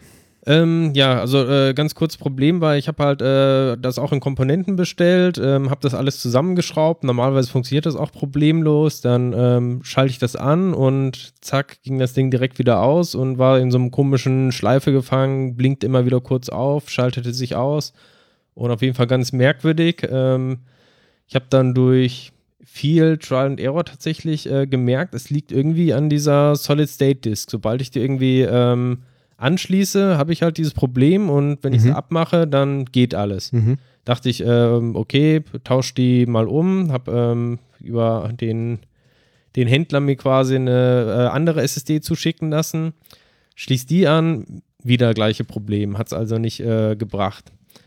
Ähm, dachte ich, ist es vielleicht das Mainboard? Hat mich schon ein bisschen gewundert, weil eigentlich gibt es da zwei M2-Slots und in beiden hat es nicht funktioniert. Ähm, hatte dann den, den Hersteller des Mainboards auch mal angeschrieben, hatten auch ganz, ganz guten Support. Also kann ich auch mal sagen, es war ein MSI-Mainboard, war ich da also ganz zufrieden mit dem Support. Die hatten auch angeboten, man könnte es da irgendwie einschicken zusammen mit SSD und dann würden die das mal testen. Ähm, aber grundsätzlich haben die wohl aus dieser Reihe auch schon mehrere SSDs wohl getestet und da sollte es keine Probleme geben. Ähm, dachte, bevor ich die einschicke, ähm, probiere ich nochmal ein paar Sachen aus und äh, hatte noch einen Rechner im Büro stehen mit ähnlichen Komponenten Und weil es halt so ein bisschen der Fehler so, ja, leicht äh, wie so ein elektrischer Wackelkontakt oder sowas aussah. Also er ging ja immer ganz kurz an irgendwie, hat sich direkt wieder ausgeschaltet. Äh, dachte ich, probiere ich einfach mal das Netzteil zu tauschen. Und siehe da, es war tatsächlich das Netzteil. Also, Okay. sobald ich das Netzteil getauscht habe, dann lief alles einwandfrei, obwohl ähm, es kann also nicht an der Wattzahl irgendwie liegen, da war sonst nichts dran im Rechner, keine Grafikkarte und der, das andere Netzteil, wo es funktioniert hat, das war auch, ähm, hatte viel weniger Leistung. Hm. Und äh, als ich dann mal geguckt habe bei Amazon, die Rezensionen vom Netzteil, die waren zwar eigentlich sehr gut, aber tatsächlich habe ich jemanden gefunden, der hatte genau das gleiche Problem wie ich. Der hatte auch irgendwie MSI-Mainboard und eine ähm, NVMe-SSD und das gleiche Problem beschrieben. Also das scheint irgendwie ein, ein Serienproblem zu sein. Ich habe mir daraufhin jetzt ein neues Netzteil bestellt und auch damit scheint es dann zu funktionieren. Das ist natürlich extrem ärgerlich, ne? Ja. Ja, ich nehme mir auch jedes Mal vor, wenn ich den Rechner aufrüste, denke ich mir jedes Mal, während ich dann dabei bin und irgendwas nicht funktioniert, das mache ich nicht nochmal selbst. So, das nächste Mal gebe ich den ganzen Krempel in den Rechnerladen und dann sollen die sich damit rumärgern. Aber ähm, wenn es dann wieder soweit ist, vergesse ich das immer wieder und schraube dann doch wieder daran rum. Die, ich hatte ein ähnliches Problem. Ähm, man braucht eine besondere Schraube, die um die M2 SSD zu befestigen. Die habe ich natürlich nicht gefunden. Äh, die ist winzig klein, in einer winzig kleinen Tüte in dem Mainboard-Karton gewesen, lag irgendwie im Handbuch. Und ähm, ich war auch schon am Verzweifeln und äh, habe irgendwie Leute bei Asus gefragt, woher kriege ich diese Schraube? Äh, gut, aber irgendwann ist sie dann doch aufgetaucht und ich habe das jetzt auch schon ein bisschen benutzt, das Ding. Und äh, muss sagen, ja, das ist schon schneller geworden. Es ist aber nicht so der Boost, den ich jetzt erwartet hätte. Also ich dachte, okay, das Ding ist ja jetzt noch mal unfassbar viel schneller als die SSD, die ich vorher schon drin hatte, aber ähm, ja, also es hat einen Geschwindigkeitsvorteil gebracht, aber es ist nicht so, dass man sagt, so Windows booten dauert nur noch eine halbe Sekunde oder so, ne? wie man vielleicht bei 4 GB theoretischer Transferleistung äh, annehmen könnte. Welche hattest du nochmal? Diese Samsung 960 Evo oder Pro? Ich habe die Samsung 69 Evo, nicht die Pro. Okay. Mhm, genau. Der ist wohl der Hauptunterschied, hatte ich noch gelesen, dass die im Schreiben äh, langsamer sein soll. Aber das sind auch alles theoretische Werte. Die haben dann, also die können einen Teil des Speichers in einen besonderen Modus schalten. Und ähm, bis, ich glaube, 700 Megabyte oder so schreiben die sehr schnell und dann bricht die Rate wohl ein. Aber an der Lesegeschwindigkeit tut sich nicht so viel zwischen der Pro und der Evo. Ich glaube, in der letzten CT haben die den nochmal getestet. Mhm. Äh, ich habe die Ja, selber leider genau. nicht gelesen, aber ich habe so einen Preview-Artikel da gesehen und Da habe ich es Ja. auch gelesen, genau. Ähm, so, und dann, ähm, was ich ansonsten halt nehme, wenn ich beim Kunden arbeite, war bisher immer ein Laptop. Ähm, allerdings ist es ja schon so, ne, jetzt nochmal um das Visual Studio Performance-Thema zurückzukommen, die Dinger sind ja schon langsamer, also auch die Mobile-Prozessoren als eine Desktop-CPU. Jetzt habe ich durch das Aufrüsten einen Prozessor übrig gehabt. Ähm, habe auch nochmal geschaut, fand ich auch ganz interessant. Wenn man sich jetzt so einen Intel 7700 Desktop ähm, kauft, das schnellste, was man momentan mobil bekommt, ist ein 7700 HQ Mobile Prozessor. Und äh, die Desktop-Variante ist 25% schneller als die Mobile-Variante. Ähm, den Prozessor hatte ich übrig und habe den dann in ein Gehäuse gesteckt, ein ASRock Desk Mini 110, ähm, wo man auch noch zwei zweieinhalb Zoll Laufwerke reinbauen kann. Da konnte dann meine frei gewordene SSD rein, ähm, wo man bis zu 32 Gig RAM reinstecken kann. Und das Ding ist so klein, dass man es wirklich auch sehr komfortabel mitnehmen kann zum Kunden. Und was meine Zuhörer hier nicht wissen, ich habe das hier im Rucksack und kann das mal rumreichen. So sieht Größe das. von so einem Ding Netzteil, ne? Sehr- Also Ja, genau. Ja. so einem Computer Ja. internen Netzteil. Hat so eine Netzteilgröße und wenn man mal reinguckt, sieht man, da ist halt auch, also es ist ein relativ flacher, aber schon viel größerer Lüfter drin, als in so einem äh, Laptop steckt. Dementsprechend ist der auch sehr, sehr leise. Ähm, ich habe den jetzt auf so ein Silent-Profil gestellt und man hört es eigentlich überhaupt nicht. Und es ist aber ein Core i7 drin mit ähm, 3,6 ähm, 6 Gigahertz, glaube ich. Also, also ähm, schon eine ganz so, ich würde sagen, so 10 Zentimeter mal 10 Zentimeter mal 8 Zentimeter oder so. Ja, also ist relativ leicht. Ich finde es jetzt auch nicht deutlich schwerer als ein Laptop. Okay, es ist jetzt natürlich kein Display dabei, es ist keine Tastatur dabei. Ähm, sowas, weiß nicht, wenn man beim Kunden arbeitet oder so, ähm, müsste man sich das vielleicht noch zu Hause hinstellen. Aber ist schon ähm, relativ kleines Ding. Ähm, Displayport-Anschluss kann 4K.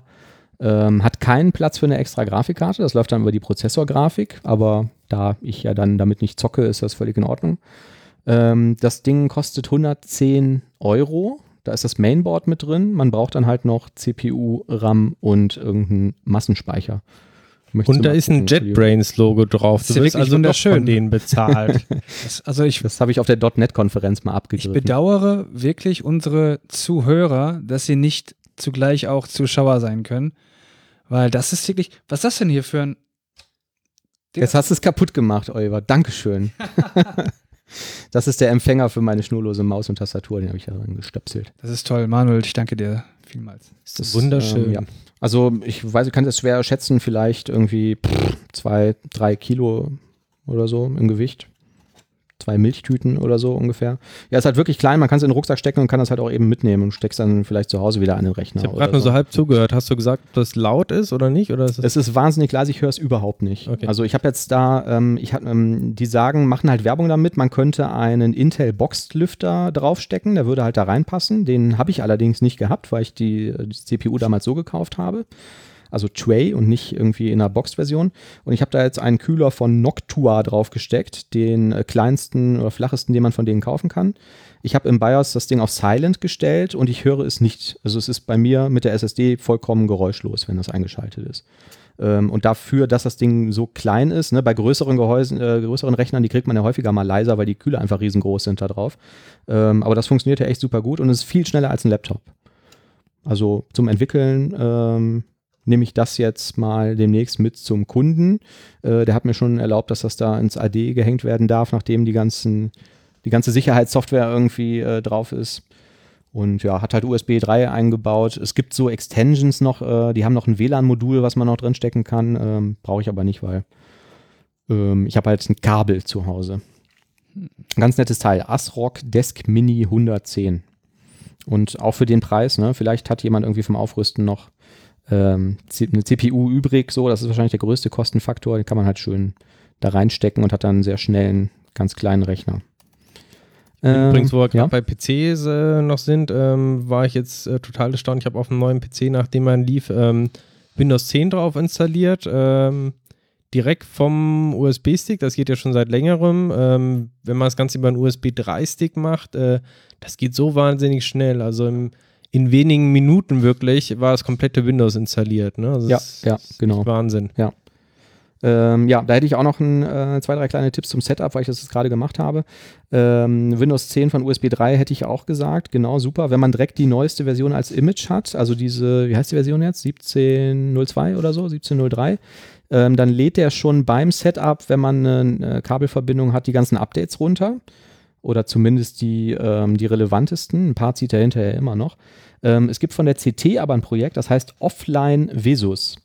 Ähm, den Link packe ich auch gleich in die Show Notes.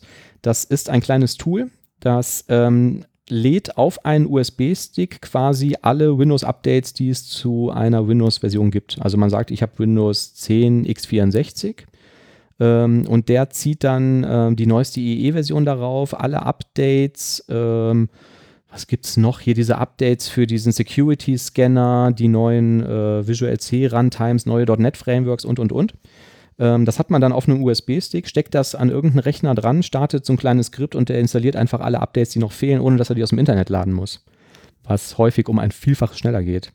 Gerade weil auch die ganze Suche nach den Updates und so wegfällt. Das finde ich immer ganz nett. Also diesen Stick aktualisiere ich irgendwie alle paar Monate mal und falls man mal was Neues aufsetzt, wenn es nur eine VM ist, kurz diesen Stick da dran, alle Updates drauf und schon hat man halt irgendwie ein System, was up to date ist. Ähm, es gibt ja von Microsoft diesen Vesus-Server und das nennen die halt Offline-Vesus, weil das ähm, ja was ähnliches macht, nur halt von einem Stick. Dann ähm, äh, zweiter Tipp, das fand ich auch ganz cool. Ich habe vorhin schon gesagt, ich mache Images mit Acronis True Image. Man kann eine virtuelle Harddisk erstellen. Das kennt ihr bestimmt von virtuellen Maschinen, äh, von VMware oder so. Und ähm, die kann man auch in Windows erstellen. Es gibt ja diesen Disk Manager, wo man die ähm, Festplatten verwalten kann, Laufwerksbuchstaben zuordnen und so. Und da kann man oben im Menü sagen, mach mir mal eine neue virtuelle Festplatte in einer Datei. Die legt man sich irgendwo hin und kann die dann auch in diesem Ding mounten. Das erscheint ganz normal als Laufwerk im Explorer. Und äh, kann jetzt zum Beispiel True Image nehmen und kopiert einfach sein laufendes System in diese virtuelle Festplatte rein.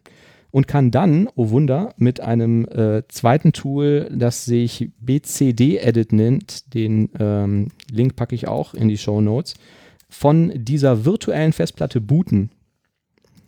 Das heißt, der Rechner wird hochgefahren, es erscheint ein Menü und dann steht halt, möchtest du dein normales Windows booten oder möchtest du von der virtuellen Festplatte booten? Was ganz nett ist, wenn man zum Beispiel getrennte Umgebungen hat, weil man sagt, ich möchte eine Version mit äh, Visual Studio 2015 haben und ich will ein Linux booten können und ich möchte irgendwie eine Spieleumgebung haben, wo mein Steam-Client drauf ist. Also quasi wie eine Virtual Machine, aber nicht mit dem Nachteil, dass man halt auf langsamer virtueller Hardware arbeitet. Ne? Ganz genau, Also ist ja. nur die Festplatte Ja, quasi ja, ja. virtualisiert. Also ja, im Prinzip ähm, so ähnlich wie eine Partition, ne? nur dass ich nicht hinterher irgendwie, ähm, weiß ich nicht, wahnsinnig viele Partitionen drauf habe, die ja auch immer so ein bisschen unflexibel sind, sondern er bootet dann halt nicht von einer extra Partition, sondern er bootet äh, wirklich aus dieser VHD-Datei raus. Ähm, funktioniert super, ist wahnsinnig schnell. Ich konnte überhaupt keinen Performance-Nachteil ähm, feststellen. Das Einzige, was nicht geht, ähm, Microsoft oder Windows erkennt, dass es von einer VHD gebootet hat und weigert sich dann, ich weiß nicht, was der Grund dafür ist, die Major Windows Updates zu installieren. Also wenn jetzt irgendwann im Herbst das neue Windows Update kommt, wird das nicht automatisch auf dieser VHD installiert werden. Man kann es aber wohl, wenn man es händisch runterlädt und startet, installieren. Oder der zweite Tipp war, äh, fahr kurz ein Hyper-V hoch oder irgendeine VM, wo du diese VHD reinhängst, dann wird es auch installiert. Er sagt halt nur, wenn du von der VHD gebootet hast, nativ, dann macht das nicht. Ich weiß nicht, was der Grund dafür ist. Ähm, ja, das fand ich noch ganz cool, weil man kann sich diese VHD dann auch wegsichern und hat halt immer noch irgendwie ein frisches System, was man mal booten kann, wenn man vielleicht eine Softwareinstallation testen will oder so. Ähm, ja, und hat halt die, vor allen Dingen die volle Performance. Ne? Es ist nicht wie bei einer VM, dass das nochmal deutlich langsamer ist oder viel RAM kostet oder so. Ne? Ähm, ja, das fand ich noch einen ganz netten, ganz netten Trick. Dann kennst du das? Manchmal wirst du ja gefragt, so, ja, welche Postleitzahl? Also, du bist, stehst an der, an der Schlange, hier im Einkaufsgeschäft, über Edeka oder keine Ahnung, und dann fragen sie dich ab und zu an der Kasse nach der Postleitzahl. Mhm. Und ich habe eine Zeit lang echt die ähm, Postleitzahl dann genannt von einer kleinen, von einem kleinen Dorf namens Kotzen. Ja. Wie ist das denn angekommen? Hm? Wie ist das denn angekommen? Ja, weiß ich nicht, die meisten, die ähm, schreiben einfach dann 1, 2, 3, 8, schreiben es einfach mit. Ich muss es dann immer so aufklären. Ich muss sagen, wissen Sie, wo das war? Das war die Stadt Kotzen. Ich habe noch, es gibt manche noch, lachen, manche sagen gar nichts dazu. Es gibt noch zwei schöne Orte in Ostdeutschland, habe ich letzte Woche gelernt. Da gibt es einen Ort, der heißt Oberkacker und ein Unterkacker. Die liegen direkt untereinander. Das könnte man sich vielleicht auch mal die Postleitzahl von merken, wobei die zu einer größeren Gemeinde gehören. Und wenn man nach der Postleitzahl sucht, dann kommt irgendein anderer Ort raus. Aber Oberkacker und Unterkacker, da könnte man mal Urlaub machen. Wobei vielleicht ist es auch nicht so schön. Wie war es in Oberkacker? Zum Kotzen. Zum Kotzen. War das der Outro-Gag? Weiß ich nicht, ein bisschen, bisschen erbärmlich, würde ich sagen. Ne? Eine Also, lustige Anekdote, ja, aber. Ich weiß auch nicht.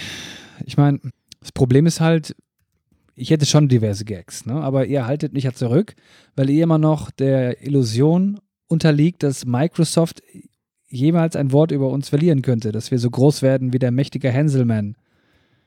Ja. Obwohl der Name, habt ihr schon mal überlegt, Hanselmann? Willst du gerne Hanselmann heißen?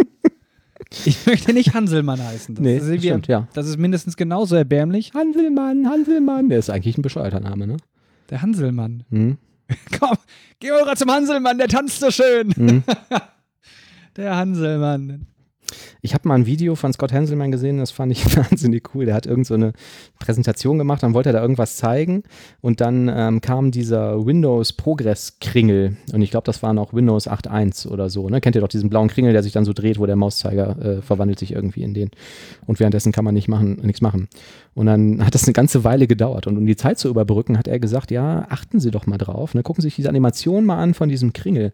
Wenn man da ganz genau hinguckt, dann fällt auf, dass das letzte Frame von dieser Animation fehlt. Der macht einen ganz kleinen Sprung, bevor der wieder von vorne anfängt. Ne?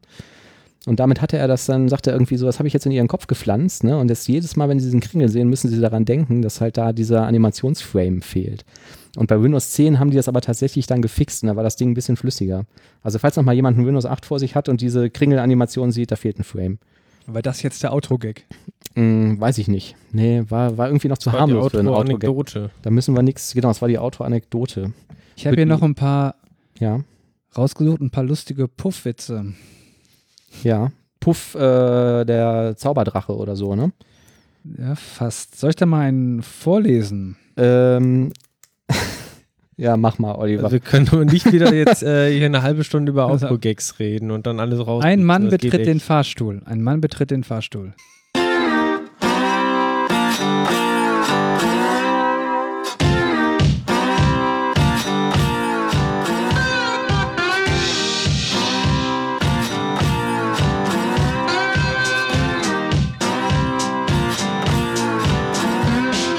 Halt, halt, halt, halt, halt, halt, halt, halt, halt, halt. Wir haben was vergessen. Äh, hast du die Aufnahme gestoppt. Wir Ja, ja, ich habe die Aufnahme gestoppt. Mhm. brauchen noch einen Titel, ne? Ja. Ähm, genau, wir brauchen noch einen Titel. Ähm, also fünf Jahre Dev Couch, Folge 5000 und dann behaupten wir, die anderen wären alle verloren gegangen. Vom Hund gefressen worden. Der hat den USB-Stick gefressen. Wir hatten ja schon ganz viele aufgenommen, aber ist nicht reißerisch genug, ne? Es gab doch früher immer diese Tools, die einem versprochen haben, wenn du das installierst, wird dein Rechner fünfmal so schnell. Kann man sowas nicht nehmen? Fünf ganz legale Steuertricks. Fünf fünf- ganz legale Performance-Tricks. Ja. Das finde ich Mhm. gar nicht so schlecht. Das Mhm. ist zwar nicht so reißerisch, aber ist irgendwie ein kreativer Titel, finde ich. Fünf, fünf ganz legale Windows-Tricks. Fünf ziemlich geile Windows-Tricks. Sag mal, Oliver, ist mit dir hormonell irgendwie alles, alles okay? Ähm, was, hatten wir zuerst? Fünf ganz. Wechseljahre, ich weiß nicht. Die fünf ganz legale Performance-Tricks oder Windows-Tricks? Fünf ganz legale. Ich meine, wir haben ja nicht nur über Windows gesprochen, wir haben ja auch über Hardware gesprochen, von daher ist vielleicht Performance-Tricks gar nicht so schlecht. Ja. Okay. Performance kann ja auch im Sinne sein, wie kann man schneller, optimierter irgendwie arbeiten. Also ich finde es jetzt an sich nicht Ich meine, so wir schlecht. hatten irgendwie Es das mit dem ja. Git irgendwie, wir hatten hier Windows-Tools, wir hatten irgendwie Hm, NVMe. ja. Das sind ja schon mal drei und ich glaube, unsere Zuhörer zählen eh nicht so gut. Also, Ich glaube, also es, was auffällt, ist, es hat, glaube ich, überraschend wenig Gegner, ne? Es sagt jetzt niemand, nee, das ist ja total doof, oder? Mit niemand meine ich dich, Oliver. Findest du nicht doof? Fällt dir was Besseres ein? Nee. Nee? Also, aber das nächste Mal hätte ich dann gerne irgendwie was ganz Reißerisches, so wie das ist das Ende von Linux oder so. Das ist das Ende von CVS. Das sind ja dann immer die Titel in den Heise-Foren oder so. Ah, das ist das Ende von Linux, eher Frickler-Betriebssystem. Ähm, okay, fünf ganz legale Performance-Tricks. Nehmen wir. Oder? Ja. Ja, okay. Tschö.